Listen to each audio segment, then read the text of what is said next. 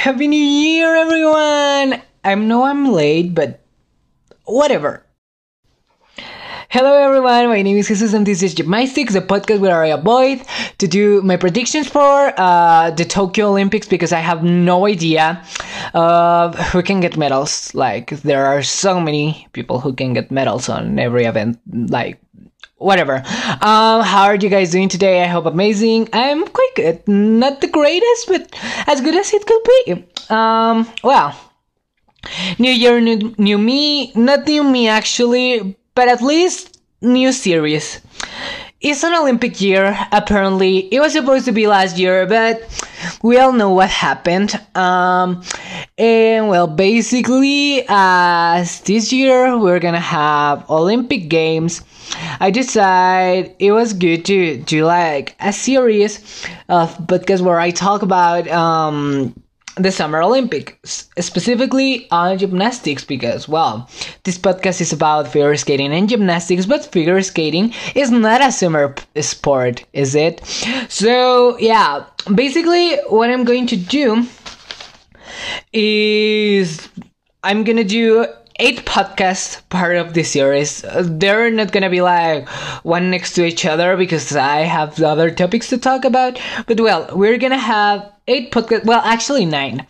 Uh, the first one, um, this one, uh, being like uh, talking about the 1988 Seoul Olympics, and then continuing with Barcelona, Atlanta, Sydney, Athens, Beijing, London, Rio, and ending with my predictions for uh, the Tokyo Olympics. Uh, giving time to make my predictions because right now I have no idea of what my predictions are. So yeah, basically is that. Uh, you can you may ask uh, why I'm starting with the Seoul Olympics. Well, because those Olympics are my favorite ones.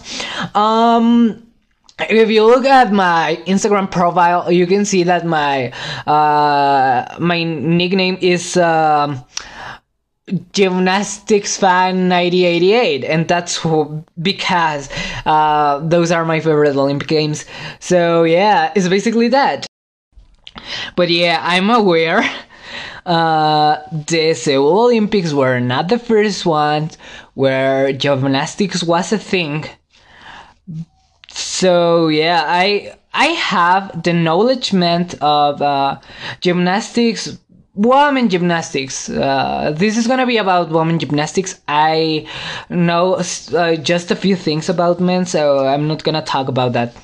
But yeah, uh, I have seen things from women gymnastics and the 1968 uh, Ciudad de Mexico, Mexico City Olympic Games. So let's talk about a little bit of a summary uh, since those games. Uh, well, on the 1968 Olympics, uh, the most relevant gymnast was Vera Caslavska from Czechoslovakia.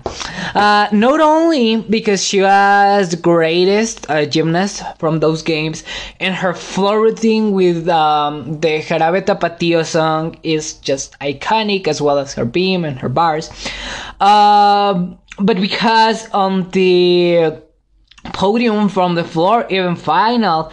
She turned her head down um, during the USSR uh, national anthem, uh, and it was as a rebellious act because, like, uh, a couple of weeks or months um, before the Olympics, I can remember if it was uh, weeks or months.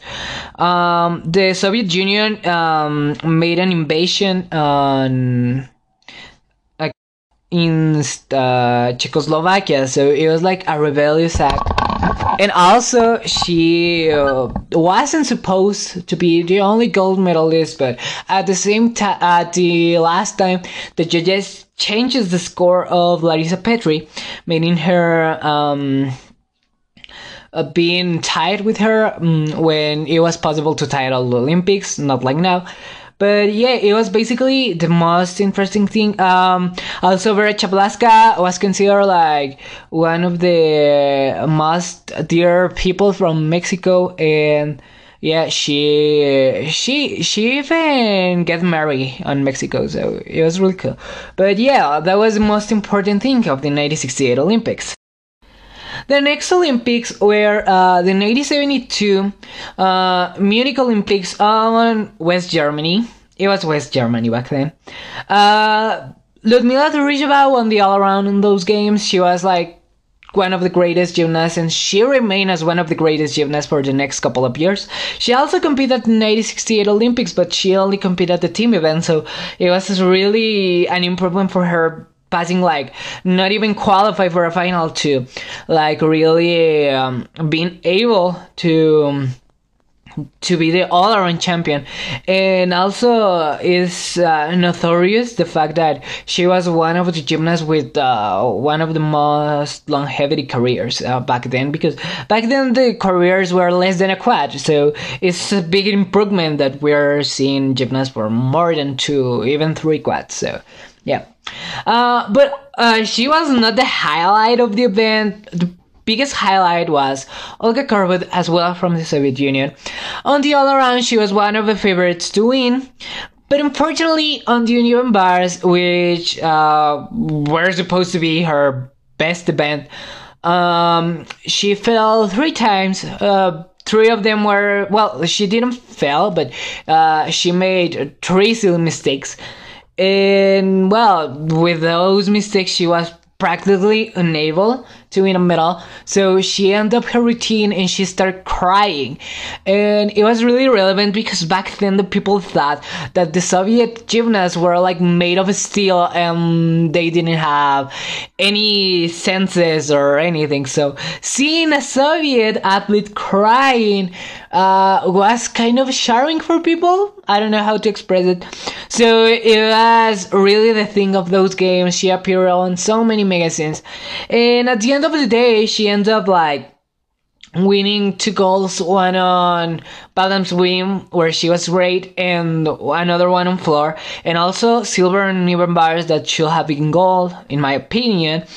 But yeah, she was really an innovator. Um, she started doing like so crazy difficulty. If you take a look to her routines, like for example, on the even bars, the Korbut flip, uh, the Korbut flip was like an acro where um, she stands on the um, on the high bar and doing a backflip to catch the same bar. It's a band movement right now, but it was amazing. Still, it's really impressive.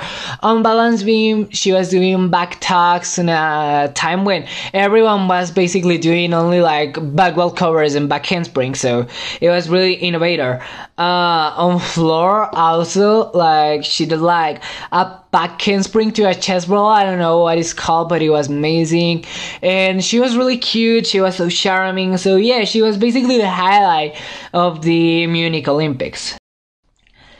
Now, the 1976 Montreal Olympics uh, were the Olympics where the gymnastics uh, saw the perfection and that perfection was called Nadia Comaneci from Romania. She was a tiny little girl, 14 years old back then, and no one bet on her. Actually, the eyes of everyone were seen on the Soviet athletes. And when she came on the uneven bars at compulsory round, I'm gonna talk about what compulsory was mm, later. Uh, and she scored a perfect 10 that on the scoreboard was marked with only with a 1 because the scoreboards weren't ready to show a perfect 10 score it was crazy. It was really crazy. And she not only did that perfect 10, but also did two another perfect 10s on 10 optionals, one on beam and one of on bars, another two on the all around on the same apparatuses, and another two on team finals again on beam bars. So she was really amazing. But she wasn't the only one. Mm, who scored a perfect 10. She's the one we remember, but also Nelly Kim from the Soviet Union scored three perfect 10s, uh, one on floor, two on vault. She was really amazing too, but the first perfect 10 on story uh, was given to Nadia Comaneci. Also, uh, these Olympics Games uh, starting with uh, a lot of innovation. Like, I mean, Olga Korbut was the precursor of those innovations. But in these games, we can see the reflection of those impacts. Uh, it was the first uh, competition where a double back was doing on floor on the women's side. Um, back then, if you don't know this, uh, the floor didn't even had springs. It was like only a little bit of a foam, but it didn't. It didn't really like smash or doing something to help the gymnast to get more height and that stuff.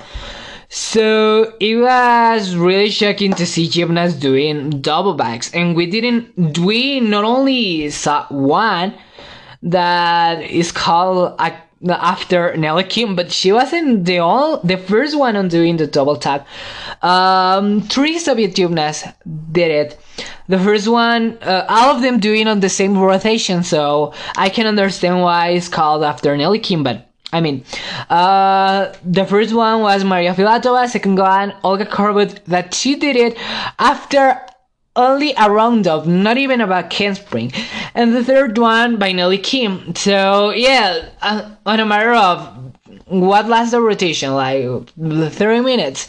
On 30 minutes, three gymnasts produced a double back on, on floor. So, it was really an innovation. Now, the 1980 Olympics are a little bit different because those Olympics were the first one who were boycotted. Uh, a little bit of history behind this.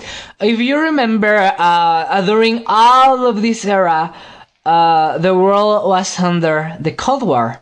If you don't know what the Cold War is, or what the heck did you do on your history classes?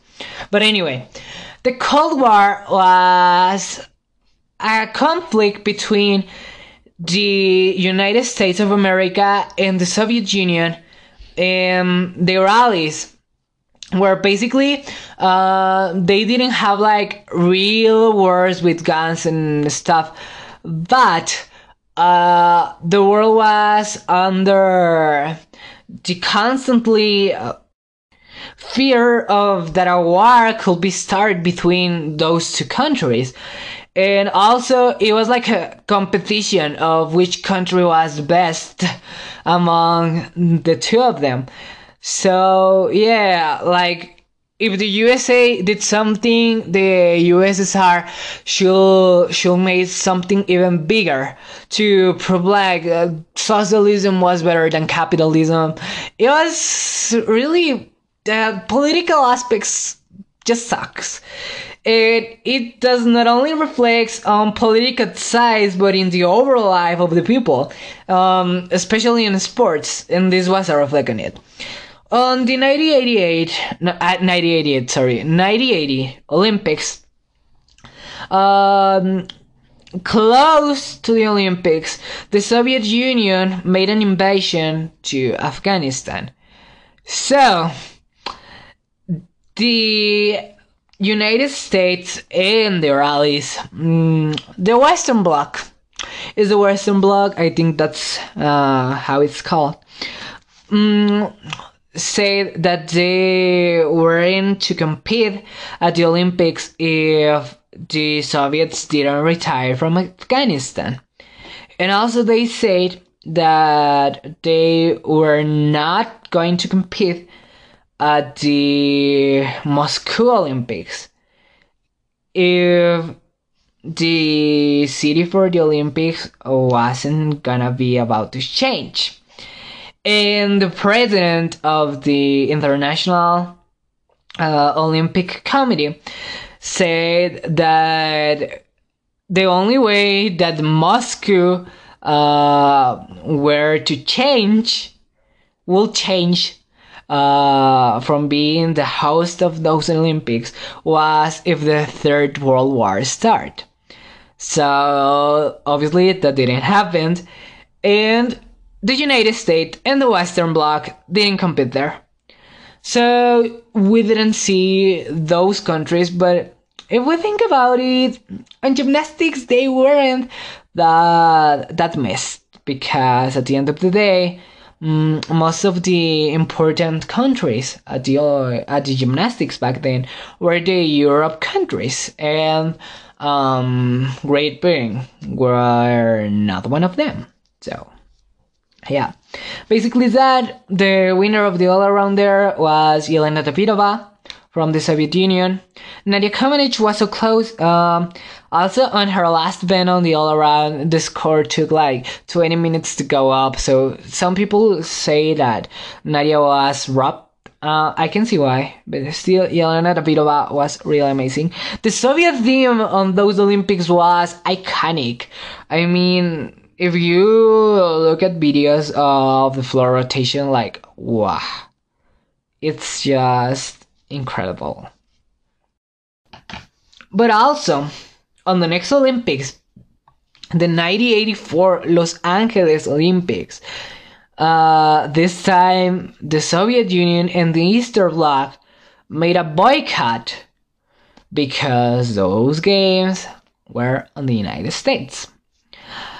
So, well, oh yeah, um, the Easter Bloc uh, boycotted the Olympics, but Romania and Yugoslavia also compete. So it wasn't as many repression as on the previous Olympics. But still, uh, this made a big impact on gymnastics because, again, the athletes from the Eastern Bloc of the socialism mm, countries were amazing on that era. So we can see a big impact on the gymnastics. Um, it was the first time since the Soviet Union started to compete at the Olympics that they didn't win the gold medal of the team, but because they weren't there.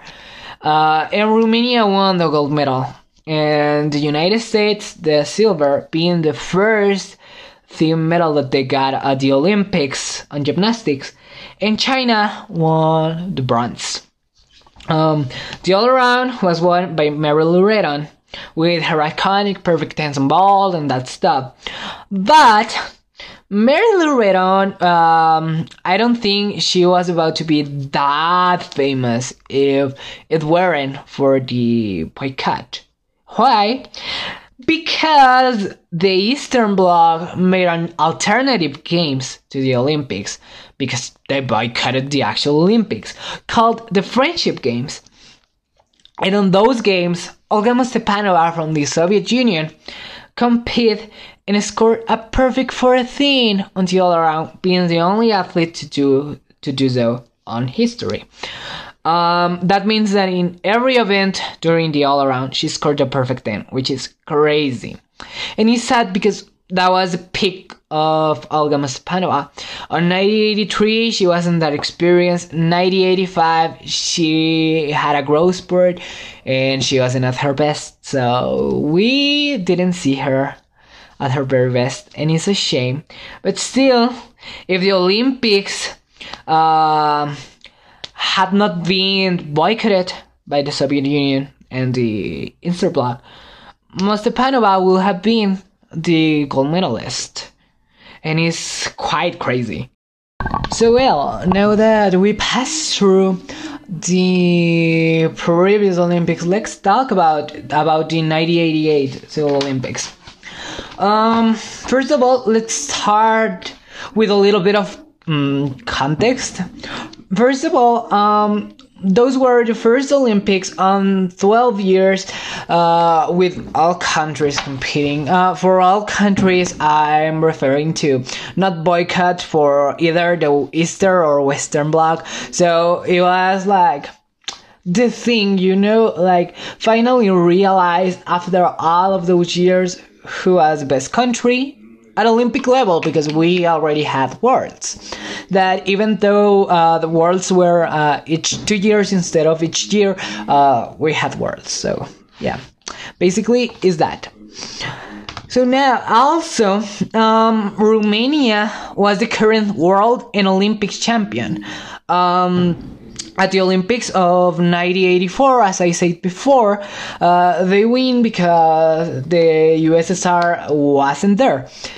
And at the 1987 Olymp- uh, World Championships, they were amazing, and they win fair and square against uh, the Soviet Union. Like for example, only on floor at team optionals, um, they they scored three consecutive uh, perfect tens. One from Camelia Voinea, another one uh, of um, Daniela Silvas, and another one of Aurelia Dobre. So it was really a thing. Now that I mentioned a little bit of uh, the team optionals, back then. Um, the competitions, well, the qualifiers were divided on two parts. First of all, the compulsories, and second, the optionals, that it was the same as team final.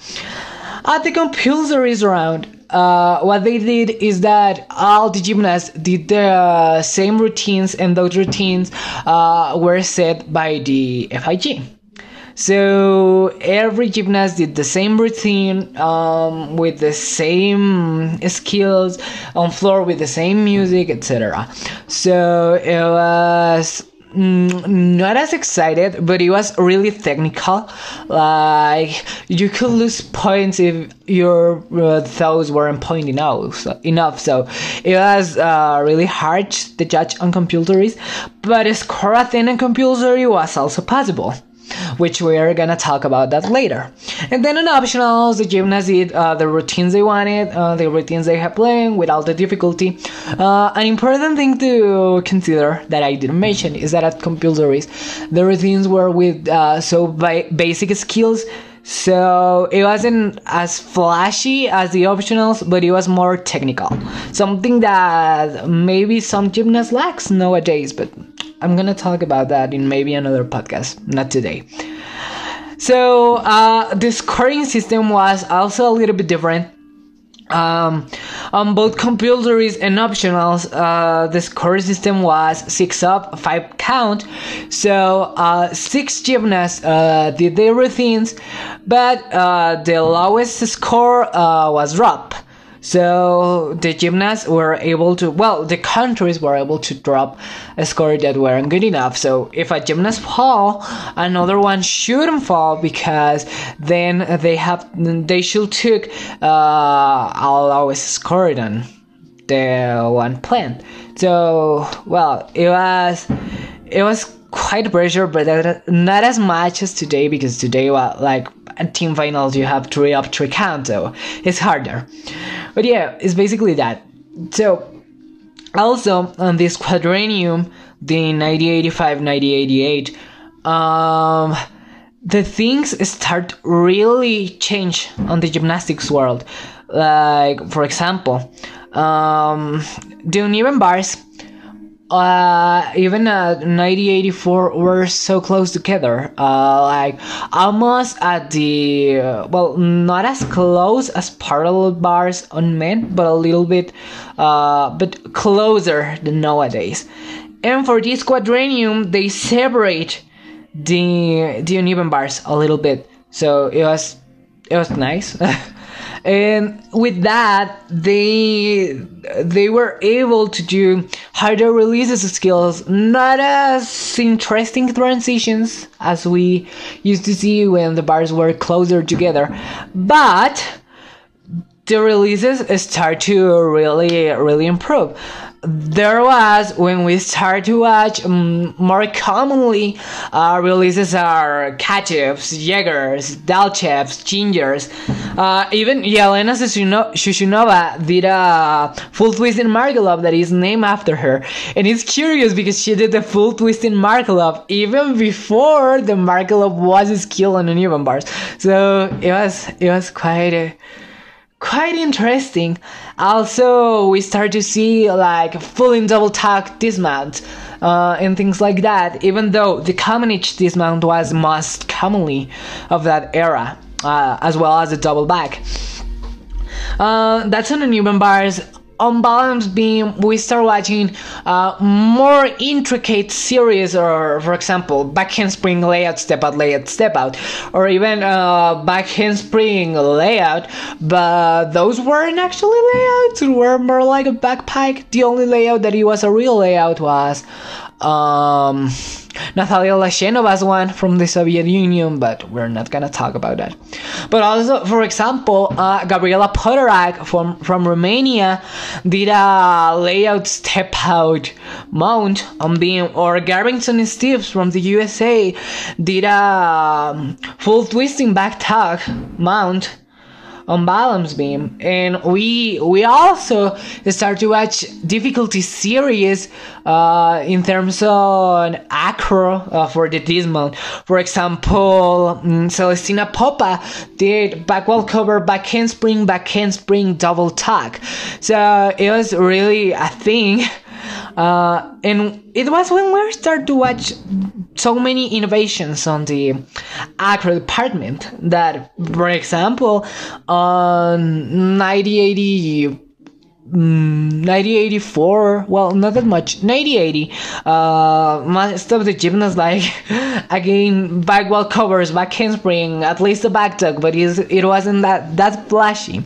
And when you have like connections that nowadays are still being used it's like wow here is when their innovation innovation really started and on floor, we have the perfect mix between artistry and difficulty. For example, Daniela Silvas on team final, she did a double, double, double on floor that is named after her and it's crazy nowadays is an H element, even though is mm, I wouldn't put it on H, but still is an H element. Or for example, Yelena Shushunova doing a crazy uh, tumbling pass of. Uh, the Arabian three quarters straddler, uh, the rollout, and new handspring, and it was it was really crazy. I mean, the rollouts are banned nowadays, but still, it was really impressive back then. And uh, I mean, uh, this quadrennium was like the heat of the side by side tumbling passes, for example. Yelena Shushunova on that pass that I mentioned before. After the rollout, she did back handspring uh, with a quarter turn, round up, back handspring uh, back handspring, knee back handspring, and then another back handspring and full twisting back handspring. So it was really cool. Or Daniela Silvas doing uh, round up back handspring, uh, double twist, punch front, back handspring, back handspring, double twist, punch front. It was really innovative. It was really flashy. It was really cool. But also the artistry was something that was really there. Uh, readings as well as I mentioned before as Daniela Silvas or Yelena Shushunova were amazing, but also Diana Dudevas or um, this girl, what was her name? Um, Deliana Vodenincharova that also made the team, the even finals on floor. Uh, they did crazy difficulty. For example, Deliana Vodenincharova did uh, double layout, uh, triple twist that it was magnificent, and full twisting double tuck as her last as her last pass. Like I mean, uh, those are skills that is still difficulty nowadays. So it was really it. It was like the perfect mix between artistry and difficulty. Or for example, um, Svetlana Boginskaya winning uh, the bronze on floor uh, with only a full twisting double double back and uh, two double twists. but her artistry was on point. Her Carmen uh, floor routine is one of my favorites. And don't try to copy it because it's hard. I tried before and it's not the greatest thing on the art. but anyway. So well, I, oh yeah, and on vault, um, we start to see so many uh, Yurchenkos that it was the first Olympics when we saw Yurchenkos. After well, um, the implementation of of the Yurchenko by Natalia Yurchenko in 1983. That it was really innovative. Uh, the women started doing Yurchenko's even before men. So it was really good. So yeah, it was really impressive uh, at this point. So that's it on that side. But also, uh, the team final for those Olympics was the first Olympic event of all the Olympics that sold out all of the tickets for the event three months prior to the Olympics. So it's wow, and you can with those little facts you can you can have an idea of how important that team final was. Because as I mentioned before, Romania was the current um oh my gosh was that a gunshot or pyrotechnia what the fuck? Anyway um romania was the first the the only country who was able to beat the soviet union at a team event. And the soviet union was revenge to come back again as the greatest uh, gymnastics team. So it was the pressure was under. So we have so many things to talk about these games. Let's talk about that. Okay um, things to consider. Uh, the perfect thing was a thing on this Olympics. We also uh, had seven, like 16, I think it was 16 perfect things during all of those Olympics. And we'll talk about that later. But yeah, the perfect thing was a thing.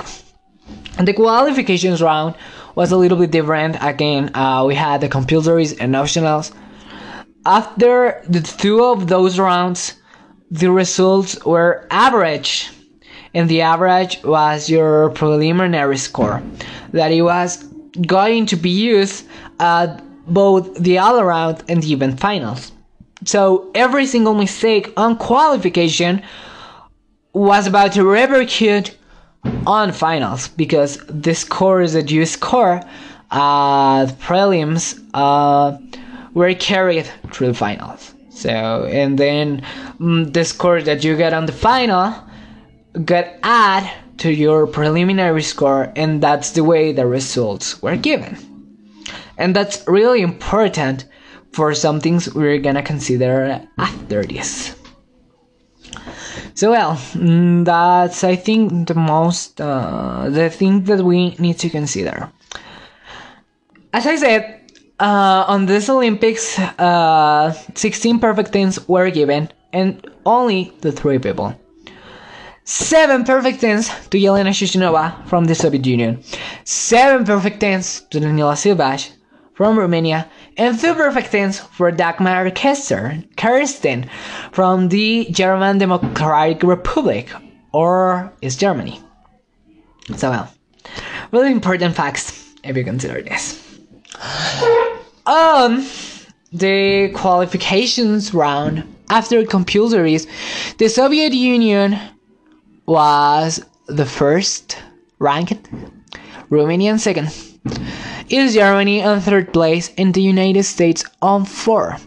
Is Germany and United States were so close? But the thing is that um, Rhonda Faehn, the alternate from United States, was about to take out the springboard for an uneven bars routine, but she stayed on the podium after take out the springboard. And there was a rule that mentioned that two gymnasts from the same team shouldn't be on the podium when someone was doing the thing. And as Rhonda Faehn was standing on the podium, they break that rule. And what happened was that one of the coaches from East Germany thought that to the judges panel and they take a deduction against the United States team of uh, half of a point and that half of a point was really the decision that uh, put United States on fourth place after compulsory rounds. Also, on this compulsory round, the first after day one was Daniela Silvash with a score of 39.775. On second place, we had Yelena Shushunova with 39.725. So they were so close to each other, but still Daniela Silvash was above Yelena Shushunova. Also, on this round, Yelena Shushunova scored a perfect 10 on vault and Alina Silibash scored two perfect tens, one on uneven bars and another one on floor. So the battle for the perfect 10 started. Another perfect 10 that were given on this round was a perfect 10 to Dagmar Kersten on uneven bars.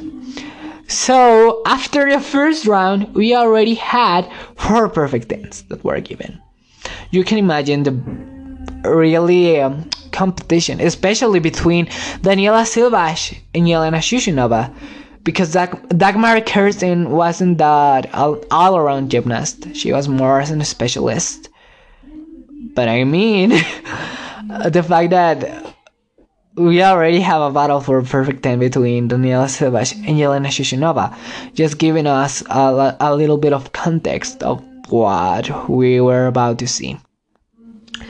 Uh, in, I mean, the most shocking thing after compulsories was that Aurelia Dobre didn't score any perfect thing on this round.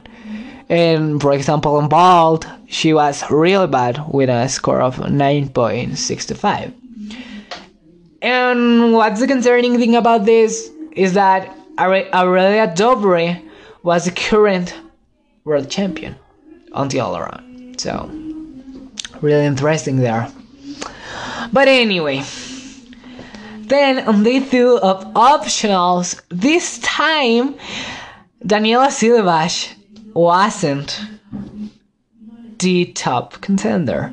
It was Yelena Shushunova. On that round, she scored three perfect tens. One on vault, one on even bars, and another one on floor against Daniela Silvash, who just scored two perfect tens, one on bars and one on After day two of the optionals, Yelena Shushunova had a score of 39.95 and Daniela Silvash of 39.8, giving a total average uh, after day one and day two of 39.8. 837 for Yelena Shushunova and 39.878 for Daniela Silvash. Thing is that the biggest mistake of Daniela Silvash was her floor routine pouring the double double on floor. If she sticks that, she will be clearly receiving a perfect in there. But she didn't stick that. So she took a big step giving her a 9.9, which was, um, I think, the point where uh, Yelena Shushunova took the lead against Daniela Silvash. But also, talking about the themes, the Soviet Union theme was quite new. The only gymnasts, well, the three gymnasts were new on this team. Another three were on the um, World team from last year. Those three were Yelena Shushunova, Svetlana Boginskaya, and Svetlana Baitova. But Natalia Laschenova, Yelena Shevchenko, and Olga Strazheva were new on the team. They were new at. Okay? On the Romanian theme, it was exactly the same theme as Rotterdam, except for Gabriela Potorac, who was replacing Ekaterina Szabo because she retired a couple of uh, days before, well, a couple of months before the Olympic Games. So Gabriela Potorac took out her spot. I mean, I think it was a wise decision to keep the same theme that was able to beat the Soviet Union a year before. But they weren't on the same conditions as a year before. Celestina Popa, Eugenia Golea, and Camelia Voinea, three of them had really downgraded routines compared to what they did at Rotterdam. Aurelia Dobre was clearly injured, weren't able to score any perfect ten when on Rotterdam she scored I think five perfect tens. Gabriela Potorac was good, but her weakest point was uneven bars. And Daniela Silvash being the strength point of Romanian team. Also, the East German team were good, weren't the best. They had the skills they didn't have form and that was really the difference of uh, almost four points on difference between Romania and the and East Germany.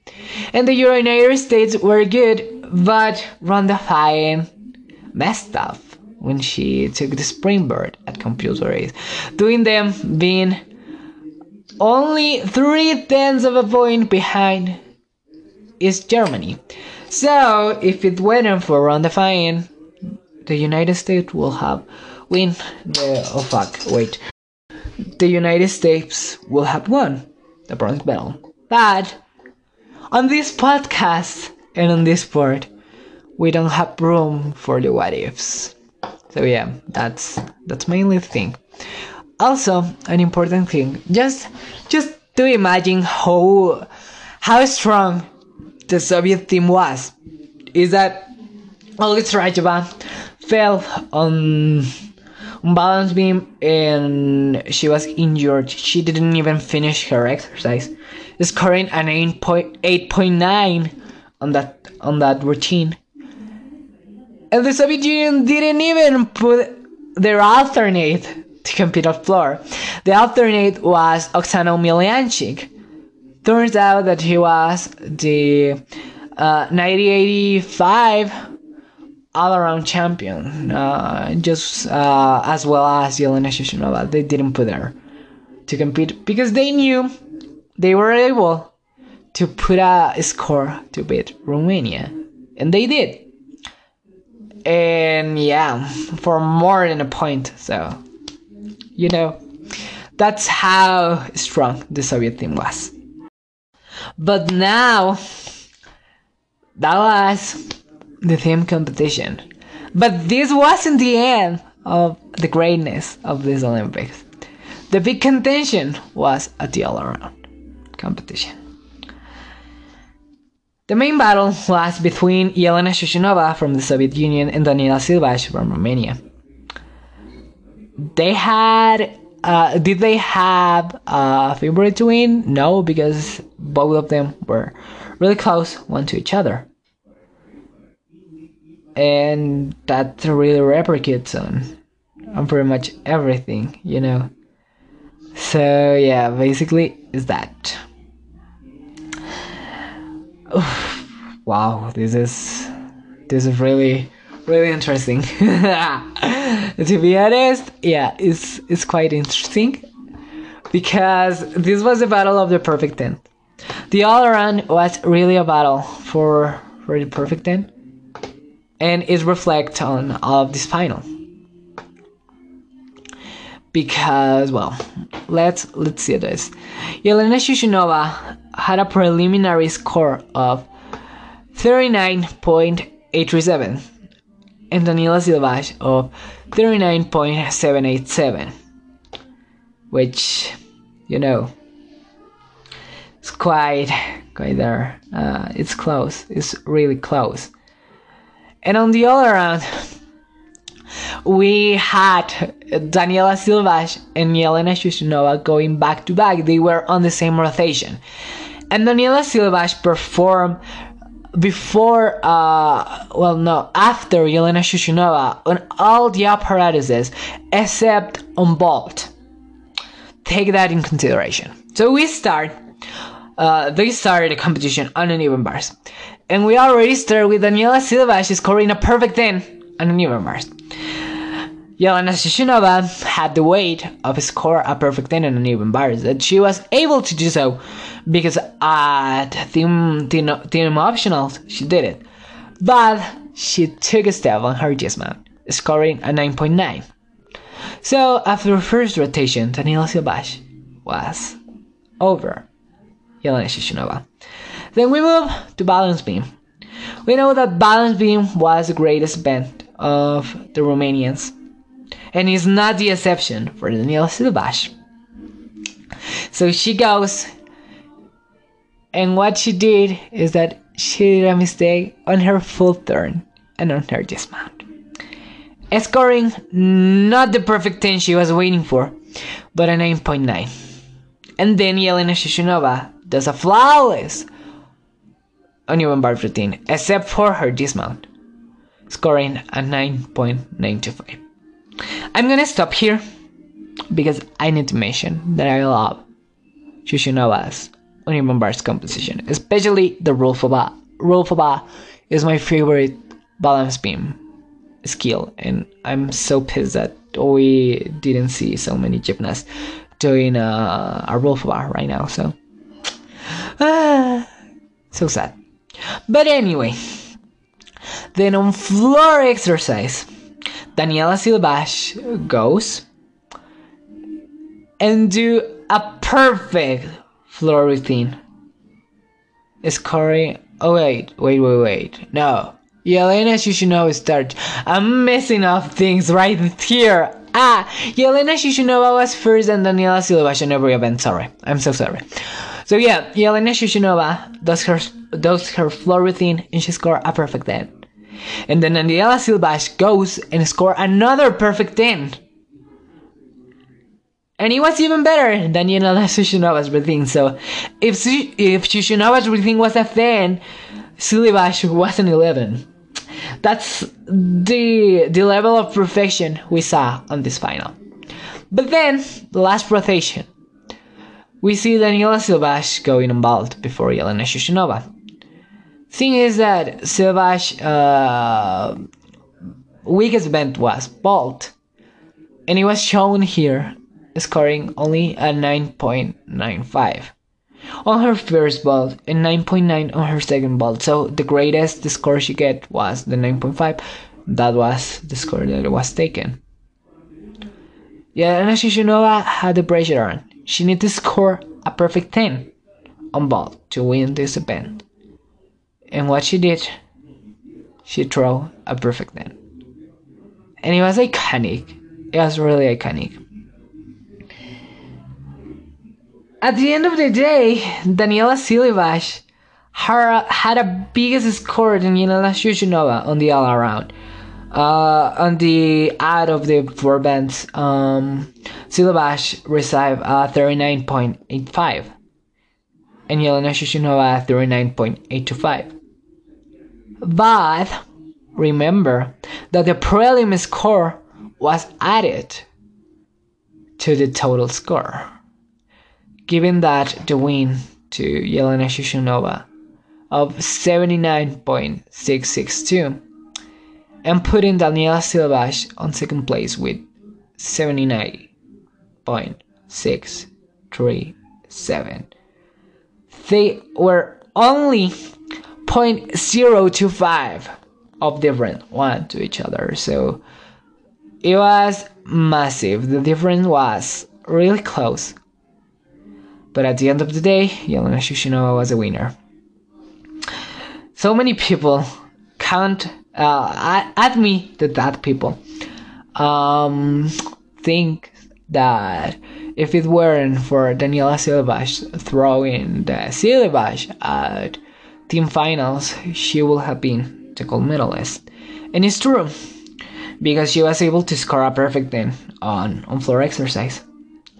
If she will have scored a 9.825 i think i did a calculation but right fuck. I did a calculation but i can remember if i have this.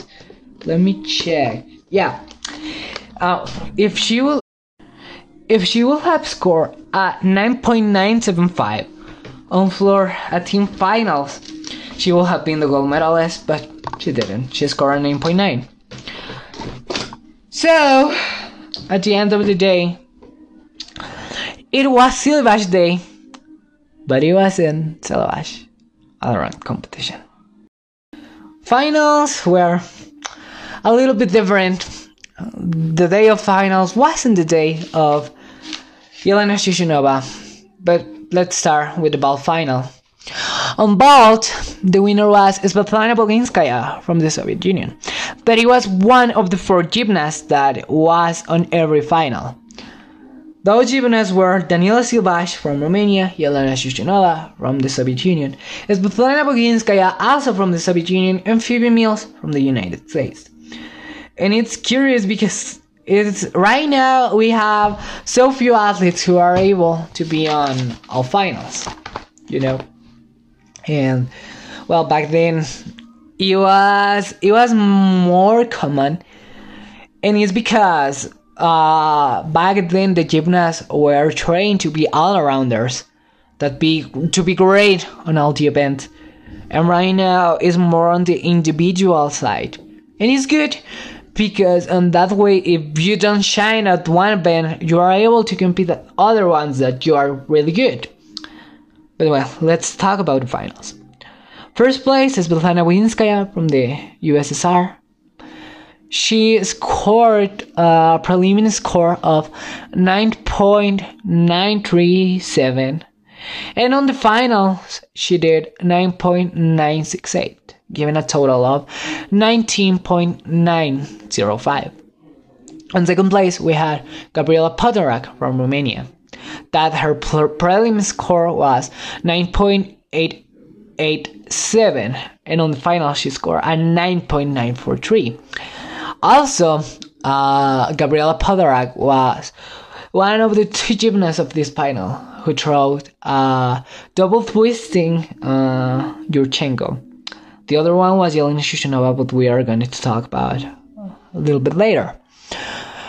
And she were second place after Boginskaya with a 19.830. Um, so many people think that Gabriela Potorac should have been the first place, but she was behind uh, on prelims and also in the final itself which is meh, because Potorac throw a, a double twist Yurchenko, which was way harder than a full twist Yurchenko, that he was the one that throw Boginskaya.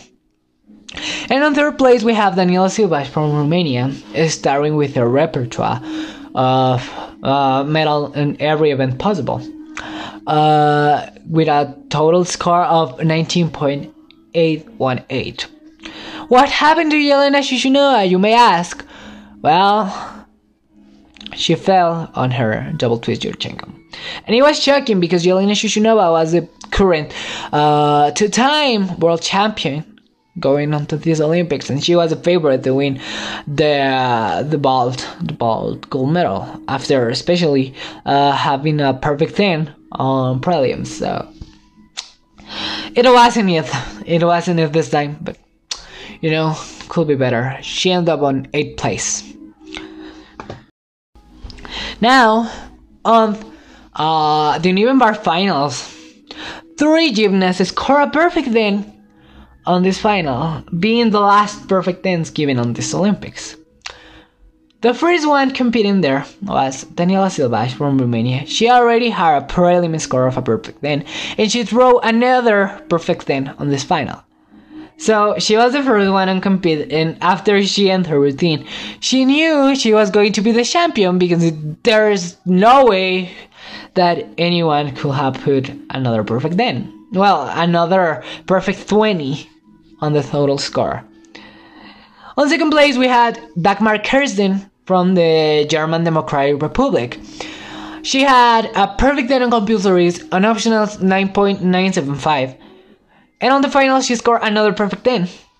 And it was good. I mean, so many people complain that it wasn't a perfect 10, but I can see why the judges give her a perfect 10. It was the most innovative routine of all the of all the finalists. She had amazing transitions, amazing releases, uh, really good handstands. The most imperfect thing was her her dismount, where she was really chest down and took a step but I mean, we're on the we're on the 80s. That doesn't count. and on third place, Yelena Shushunova scoring another perfect 10, but being on third place because uh, she had a lowest prelim score than Dagmar Kersten. So she was just a little behind her. But still, really good. Yelena Shushunova's everything was really good.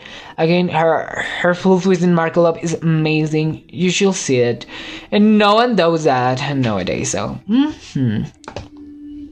Now in the bottom being we had uh, Daniela Silvash being the first place, uh, scoring a 9.987. It wasn't perfect, but it was good.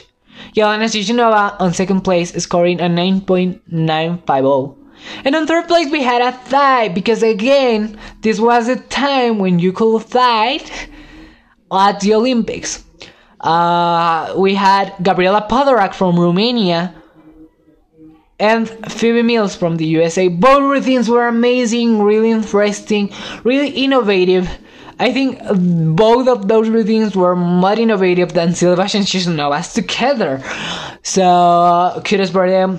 Svetlana Boginskaya from the USSR were on, on fifth place, even though she was the first qualifier tied with Silvash. She she did mm, some mistakes, but yeah, it was really an interesting uh, an interesting final. Taking in consideration that well, uh, there was a tie I was worried. And yeah, I rather Potorac's in Mills routine over Silvash and she should know Shushunovas one. But anyway, anywho. and uh, on the last final, we have Daniela Silvash in first place. Uh, Svetlana Boginskaya in second, and Diana Dudeva from Bulgaria on third place. And Deliana Vodenicharova from Bulgaria also on fourth. Uh, this final was really criticized because uh, Daniela was really shaky on the final. Svetlana Boginskaya was good, but her difficulty wasn't it. She had a two double twist, which is. Uh, Diana Dudeva was amazing, as well as Elena Vodenicharova. For me, both Dudeva and Vodenicharova should have been above Boginskaya. Even I will put Vodenicharova over over Silvash. I will have give given a perfect end to Diana Vodenicharova routine. I posted part on my Instagram account a couple of um, of weeks ago, and it's just amazing. Just look at it, like, just, I mean. She started with a double ayat, then a triple twist that it was the fastest thing on earth. It looked like a double, just believe me. And full twisting double pike that she stuck. So, hmm, it should have been a perfect thing for me. But yeah, this was the the end of the finals, and such an interesting Olympics, such a variety of skills. Oh yeah, also Yelena Shushunova also also fell. Yeah, she had um a horrible fall. Uh, but yeah, so interesting to see those things. And yeah, at the end of the day, uh, I miss this era. I wasn't even lived on this era, but I I miss it because it was a perfect balance between uh, both artistry and difficulty and the the variety of skills was really noticeable on this on this era something that we don't see that much nowadays and it's part of the cutoff point um like they are they are not rewarding uh, originality nor artistry as it should be so we need a code that could that could reward that on on the greatest way possible, so we can start to watch uh, more original routines and um, not only cookie cutter routines, or so as some people call it. But anyway, that's my opinion. Let me let me know what's yours. Um I I will add my Instagram on the description box, so you can DM me whatever you want. And yeah, that's it for today.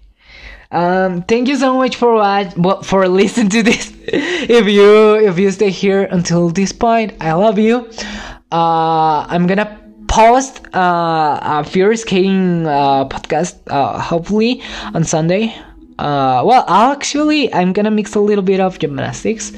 Uh, it'll it will it will be it will be cool, I think. But yeah, uh, I I will try to mix uh, gymnastics and figure skating the most that I can. Because at this point, I haven't talked about a single episode of gymnastics on this podcast, so sorry. but yeah, this was everything for me. I hope you like it. Uh, have an amazing day. Have an amazing life. That's it for today, and bye.